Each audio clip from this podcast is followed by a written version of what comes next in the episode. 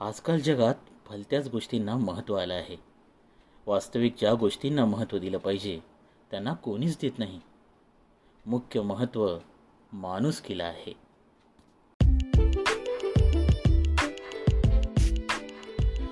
नमस्कार राम राम दोस्तांनो. मी तुमचा मित्र वैभव महाडिक. पुन्हा एकदा घेऊन आलो आहे मराठी वाचन कट्टाचा एक नवा पुरा एपिसोड एपिसोड थ्री सुरू करताना एक विचार सुरुवातीला तुम्ही ऐकला असेल. आता तुम्ही विचार करत असाल की हा नक्की विचार होता कोणाचा? तर हा विचार होता पांडुरंग सदाशिव साने यांचा. नाही ओळखलं? मराठीतील थोर साहित्यिक साने गुरुजी आपल्या सर्वांचे लाडके साने गुरुजी. साने गुरुजींच्या अनेक बोधपर कथांमुळे मला वाटतं आपल्यातील अनेकांचं बालपण हे समृद्ध झालं. त्यांची श्यामची आई हे पुस्तक वाचलं नाही असं क्वचितच कोणीतरी आपल्याला सापडेल. आपल्या आजकालच्या भाषेत म्हणायचं ना तर श्यामची आई म्हणजे संस्कारांचं एक मॅन्युअल होतं. असंच लहानपणी साने गुरुजी यांचं एक पुस्तक मी वाचलं होतं घामाची फुले. आणि त्या पुस्तकातल्या कथा आजही मला स्मरणात आहेत. तेव्हा मी ठरवलं की पॉडकास्टमध्ये यातली एक तरी कथा आपण नक्की वाचायची. आणि म्हणूनच आज घामाची फुले या पुस्तकातली अश्रूंचे तळे ही कथा मी तुमच्यासमोर घेऊन आलो तर अजिबात वेळ दौडूया नको आणि लगेचच ऐकूया आजची कथा. साने गुरुजी लिखित अश्विन चेतळे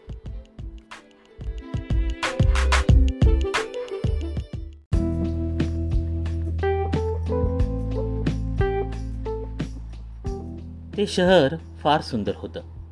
पृथ्वीवरचा तो स्वर्ग होता असं लोक म्हणत. रात्री विजेची रोषणाई झाली म्हणजे फारच मनोहर देखावा असे. डांबराचे रस्ते होते सुंदर उपवने होती. त्या शहरात मोठमोठी नाटकगृहे होती मोठमोठी ग्रंथालये होती. सायंकाळची वेळ झाली म्हणजे मोटारीतून सुंदर पोशाख करून नरनारी जात असत. जगात कुठे दुःख असेल असे त्या फुलपाखरांना पाहून मनात कधी येणं देखील शक्य नव्हतं.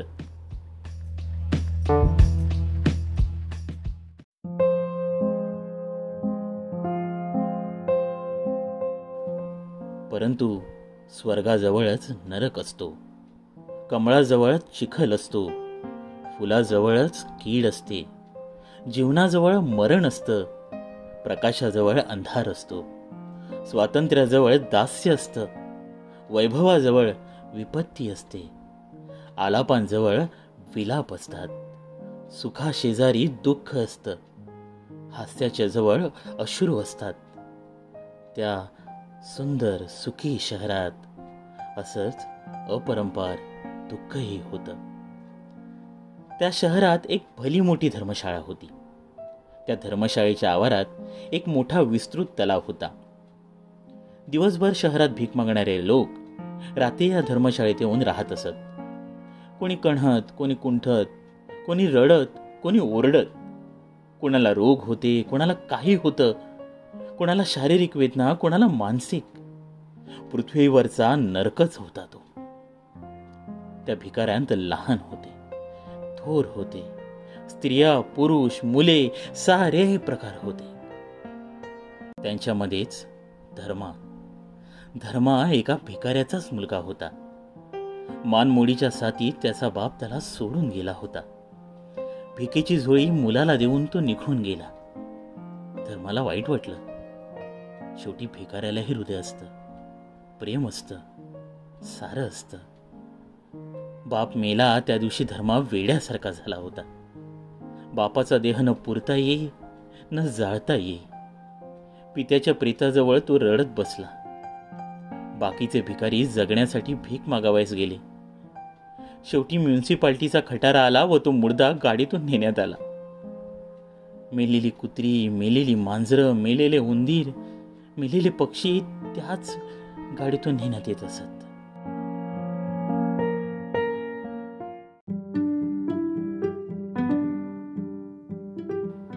धर्मा त्या गाडीच्या पाठोपाठ रडत रडत गेला. पित्याला पुरण्यात आलं. धर्मा रडून माघार आला. दुःख आता थोडं कमी झालं होतं. दिवस जात होते. अधूनमधून त्या पित्याला पुरल्याच्या ठिकाणी तो जाई व फुलं वाही. अश्रू ढाळी. बापाचं एक फाटकं वस्त्र त्यानं जवळ ठेवलं होतं. जणू ते पितृहृदय पितृप्रेम त्यानं आपल्या जवळ बाळगलं होतं. रात्री ते फाटके तुटके वस्त्र त्याला पुरे. त्याच्याजवळ पांघरावयास दुसरं काय होतं? कसं आहे ना की गरीबाला थंडी वाजतच नाही आणि श्रीमंतांची थंडी जगातील सारे गरम कपडे घालूनही राहत नाही. ते पित्याचं प्रेमळ वस्त्र धर्माला भरपूर उपते धर्मा त्या वस्त्राला कधी धूत नसे हा? फाटायचे एखाद्या वेळी लवकर? आणि ते थोडेच मळणार होते. गंगा का मळते? चंद्र सूर्य का मावळतात? देव का मळतो कधी? तसंच प्रेम हे कधीच मळत नाही. ते सदैव उजळतच असतं. धर्माजवळची ती चिंधी. श्रीमंतांनी ती पाहून नाक धरलं असतं. त्यांना तिची दुर्गंधी आली असती. अत्तरे तेले चमचमीत पदार्थ फुलांचे हार गजरे यांचाच वास घेण्याची त्यांच्या श्रीमंत नाकांना सवय झालेली असते. धर्माच्या चिंधीतील पितृभक्तीचा वास प्रेमाचा वास तो समजण्याची शक्ती त्यांच्या नाकात उरलेली नव्हती. ती फाटलेली चिंधी आणखी फाटेल म्हणून धर्मा भीत असे. किती हळू हाताने तो ती धरी जणू फूल कुसकरेल अंकुर मोडेल. कमळावर भुंगा जितक्या हळुवार रीतीने बसतो तितक्या हळुवारपणे तो ती चिंधी धरी कोणी ती चिंधी चोरी येईल असे त्याला वाटे. एखादा दुसरा भिकारी हात पुसायला नाक पुसायला ही चिंधी नेईल असंही त्याला कधी कधी वाटायचं. भिकारी भिकाऱ्यांचीही चोरी करतात बरं का? चिंदीही जवळ नसणाऱ्या भिकाऱ्यांपेक्षा धर्मा हा श्रीमंत होता. चिंधीचा तो मालक होता. चिंधीचा भांडवलवाला होता.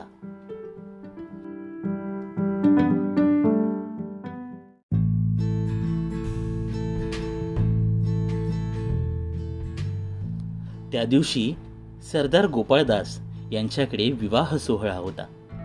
गोपाळदासांची मुलगी हेमलता हिचा विवाह होता. हेमलता कितीतरी शिकलेली होती. श्रीमंत बापाची ती लाडकी लेख. त्यात पुन्हा विद्याविभूषित आणि सुंदरही ती होती. मग काय विचारता? विलायतीत जाऊन आलेल्या एका तरुणाशी तिचा विवाह होणार होता. वधूवरांचा जोडा फारच अनुरूप होता. सागर व सरिता चंद्र व रोहिणी असा हा जोडा आहे असे बडे लोक म्हणत. गोरज मुहूर्तावर लग्न होतं. शेकडो मोटारी येत होत्या. श्रीमंत स्त्री पुरुष येत होते. विजेचा चमचमाट होता. वाद्य वाजत होती. रेडिओ लागले होते. फुलांचा अत्तरांचा घमघमाट सुटला होता. मोठ्या थाटात लग्न लागलं. दुसऱ्या दिवशी गोपाळदासांकडे मोठी मेजवानी होती. दिवाणखान्यात मनोहर बिछाईत केलेली ती मेजवानी होती. त्यात लोड होते तक्के होते पान सुपारीची चांदीची तपकं होती. श्रीमंतांची थुंकी झिलायला पिगदाण्या तयार होत्या. संगीत चाललं होतं. खेळ मांडले होते. तेथे कशाचीच वाण नव्हती. पंक्ती बसल्या. चंदनाचे पाठ होते. चांदीची ताटप होती. उदबत्त्यांचा घमघमाट होता. पक्वानांचा सुवास सुटला होता. मंडळी जेवायला बसलेली. आग्रह होत होता. मंडळींचं नको नको चाललं होतं. प्रत्येकाच्या पानात चार उपाशी लोकांचं पोट भरेल इतकं न फुकट जात होतं. अहो घ्या आणखी एक लाडू. व मग हवं तर वर सोडा घ्या. पोट हलकं होईल. घ्या की घ्या घ्या. असं चाललं होतं. डॉक्टर आहेत सोडे आहेत मग खायला कमी का करावं? परंतु श्रीमंतांची चैन निराळ्याच प्रकारची असते. निरो नावाच्या रोमन बादशाला रोम शहराला आग लावून ती बघण्यात मौज वाटे. तसेच या श्रीमंतांना अन्नाचा नाश करण्यात मौज वाटत असते. कोणाच्या पानात काही टाकलं नसेल तर ते श्रीमंतांना अपमानाचं वाटतं. ज्याच्याकडे अन्न जास्त फुकट जाते तो जास्त श्रीमंत. जेवणाऱ्यांना श्रम होत होते. शेतात काम करणाऱ्या मजुराला घाम सुटत नाही इतका घाम लाडू फोडताना व तो तोंडात टाकताना त्यांना येत होता.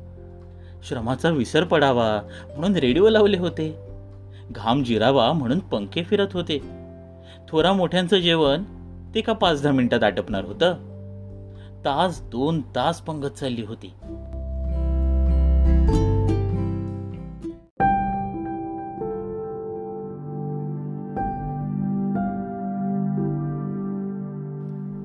पण बाहेर बाहेर दाराशीही कसली गर्दी? ही मंडळी कोणाच्या मेजवानीसाठी आली आहेत? यांना कोणी बोलावलं? प्रेमाला बोलावणं लागत नाही. आणि भिकाऱ्याचं सर्वांवर प्रेम असतं. तो सर्वांच्या घरी जातो. त्या धर्मशाळेतील शेकडो भिकारी तिथे जमले होते. पाण्यातील उष्ट मिळावं म्हणून ते आले होते.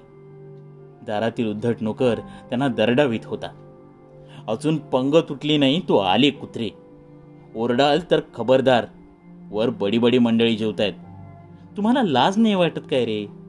कावळ्यांची जशी कावकाव कोल्ह्यांची कोले कोई तसं तुम्ही झालवलंय. गडबड कराल तर याद रखा काहीही देणार नाही. नोकर व्याख्यान देत होता. नको रे दादा नको असं करू. आम्ही गप्प बसतो. हां आम्ही आम्ही गप्प बसतो. दादा दोन दिवसांची उपाशी आहोत. धनाला पुण्य लागेल. आमच्या ताईबाईला चांगली सात आठ लेकर होतील. वगैरे बोलणी भिकाऱ्यांची झाली होती. मेजवानीच्या ठिकाणचे दृश्य व हे रस्त्यावरील दृश्य ही दोन्ही दृश्य पाहून त्या नगरच्या वैभवाची खरी कल्पना आली असती. आत संपत्ती होती बाहेर विपत्ती होती. आत संगीत होतं बाहेर रडगाणं होतं. आत ढेरपोटे होते बाहेर खोलपोटे होते. आत विपुलता होती. बाहेर दुर्मिळता होती. आत सुकाळ होता. बाहेर दुष्काळ होता. आत अजीर्ण होतं. आणि बाहेर उपासमार होती. आत सुख होतं. बाहेर दुःख होतं. आत आनंद होता. बाहेर खेद होता. आत जीवन होतं बाहेर मरण होतं. आत सन्मान होता बाहेर मिंधेपणा होता. आत स्वर्ग होता बाहेर नरक होता. आत चष्मे होते बाहेर आंधळे होते. आत पोशाखी होते बाहेर उघडे होते. आत खाण्याचा आग्रह चालला होता. बाहेर नोकर भिकाऱ्यांवर गुरगुरत होता. आत पंखे होते. बाहेर ऊन होतं. आत सगळं कसं थंडगार होतं. बाहेर झळा होत्या. ती दोन दृश्य. त्यातील विरोध अंगावर शहारे आणणारा होता. हृदय हलविणारा होता. विचार जागृत करणारा होता.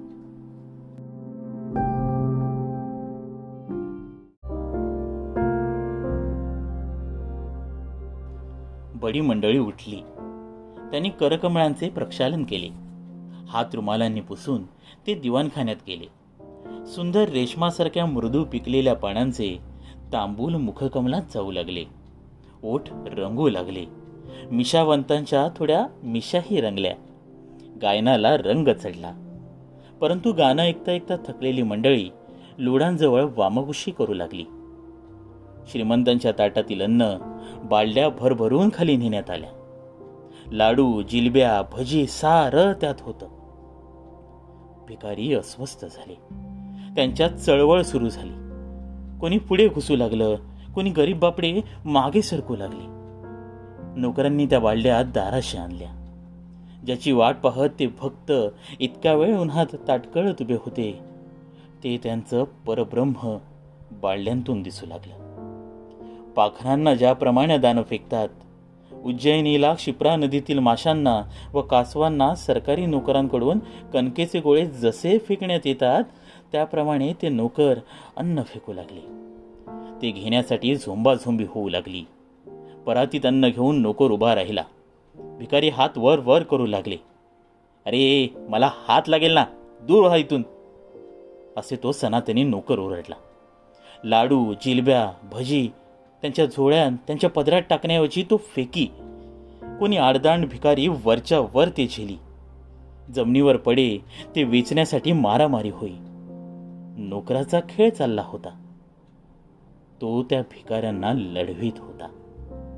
रेड्यांच्या झुंजी कोंबड्यांच्या झुंजी संस्थानिक लावतात. या श्रीमंतांच्या नोकरानं भिकाऱ्यांच्या झुंजी लावल्या. धर्माला अद्याप काहीच मिळाले नव्हते.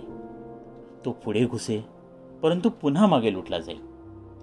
शेवटी होती नव्हती ती शक्ती एकटवून तो पुढे सरकला व एकदम त्याने हातवर केला. त्या नोकराच्या परातीला तो हात लागला. अब्रह्मणम तो सनातनी धर्मनिष्ठ नोकर खवळला. माजलीत तुम्ही भिकारडी शिवलंच ना मला. कुठे आहे तो पोरगा? असे तो गरजला. हा पहा हा पहा हा पहा.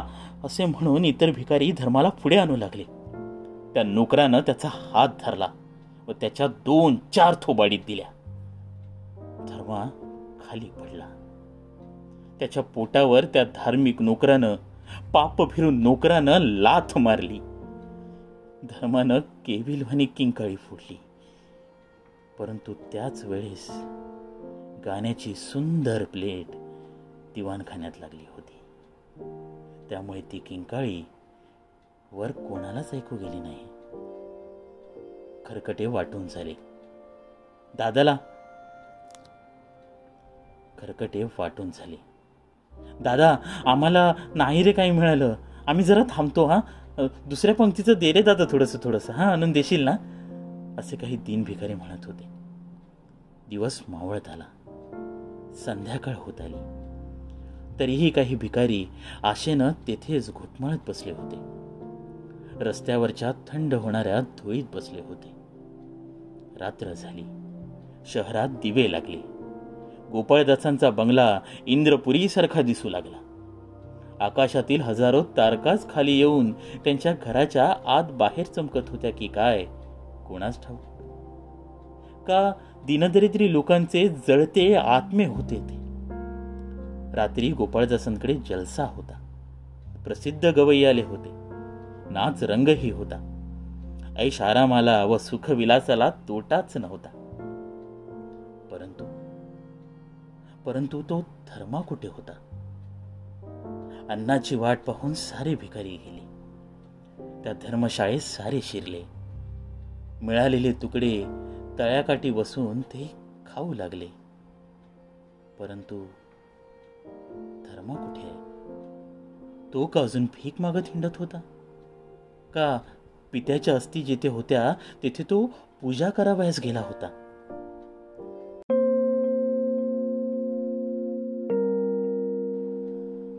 रात्रीचा थंडगार वारा सुटला होता. रस्त्याच्या कडेला लुटलेला तो पहा एक जीव. तो जिवंत होतोय. अरे अरे हा तर आपला धर्मा. त्याच्याने उठवत नाहीये. ईश्वराचा वाऱ्याच्या रूपाने आलेला थंड शीतल हात त्याच्या सर्वांगावरून फिरला. त्याच्यात जीवन आलं. हे काय? तो काय शोधतोय? धर्मा? काय रे? काय हरवलं तुझं? लाडू जिलबीचा तुकडा? भजे का भाजी? काय हरवलंय तुझं? गेलं. माझं सर्वस्व गेलं. अरे रे आता मला कोणाचा आधार? मला ऊप कोण देईल? माझे अश्रू कोण पाहिल? नेलं. माझं ते धोतर नेलं. लुटलं मला. माझा ठेवा कोणी रे देवा नेला वडिलांची कृपा गेली. ते छत्र गेलं. त्या मुलाचा शोक त्या भिकाऱ्याच्या पुराचा शोक भाकरीसाठी नव्हता लाडवासाठी नव्हता जिलबीसाठी देखील नव्हता. तो होता पित्याच्या त्या स्मृतिचिन्हासाठी त्या जीर्ण चिंधीसाठी. धर्माच्या पोटात कळा येत होत्या. त्या भुकेच्या होत्या का लत्ता प्रहाराच्या होत्या? का उभय दोन्हींच्या होत्या? पोटावर हात ठेवून कसा तरी धर्मात चालत जात होता. त्याचे होते नव्हते ते सारे भळ जणू निघून गेले. त्या वस्त्रात चैतन्य होते. त्याचे प्राण वस्त्रमय होते.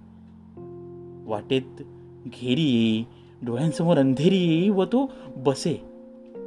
कसे तरी करून तो त्या धर्मशाळेत जाऊ इच्छित होता.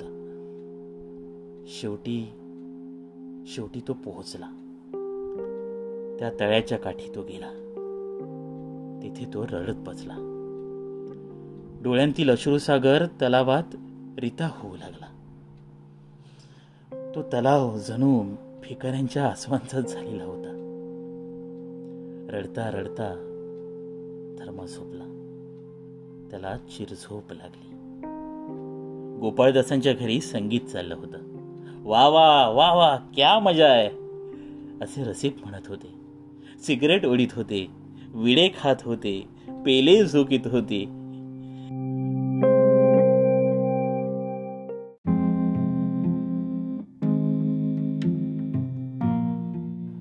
सकाळची वेळ झाली. सूर्यनारायण बाहेर आला. पाखरे घरट्यातून बाहेर पडली. भिकारी वनवन करण्यासाठी बाहेर पडले. परंतु परंतु त्या तळ्याकाठी कोणीतरी अजून निजलेलं आहे. कोण आहे तो? अरे हा तर धर्मा धर्माचा आहे तो. त्याचे प्राणही देवाघरी भिक्षा मागण्यासाठी गेले आहेत. तिथे तरी त्याला भीक मिळेल का?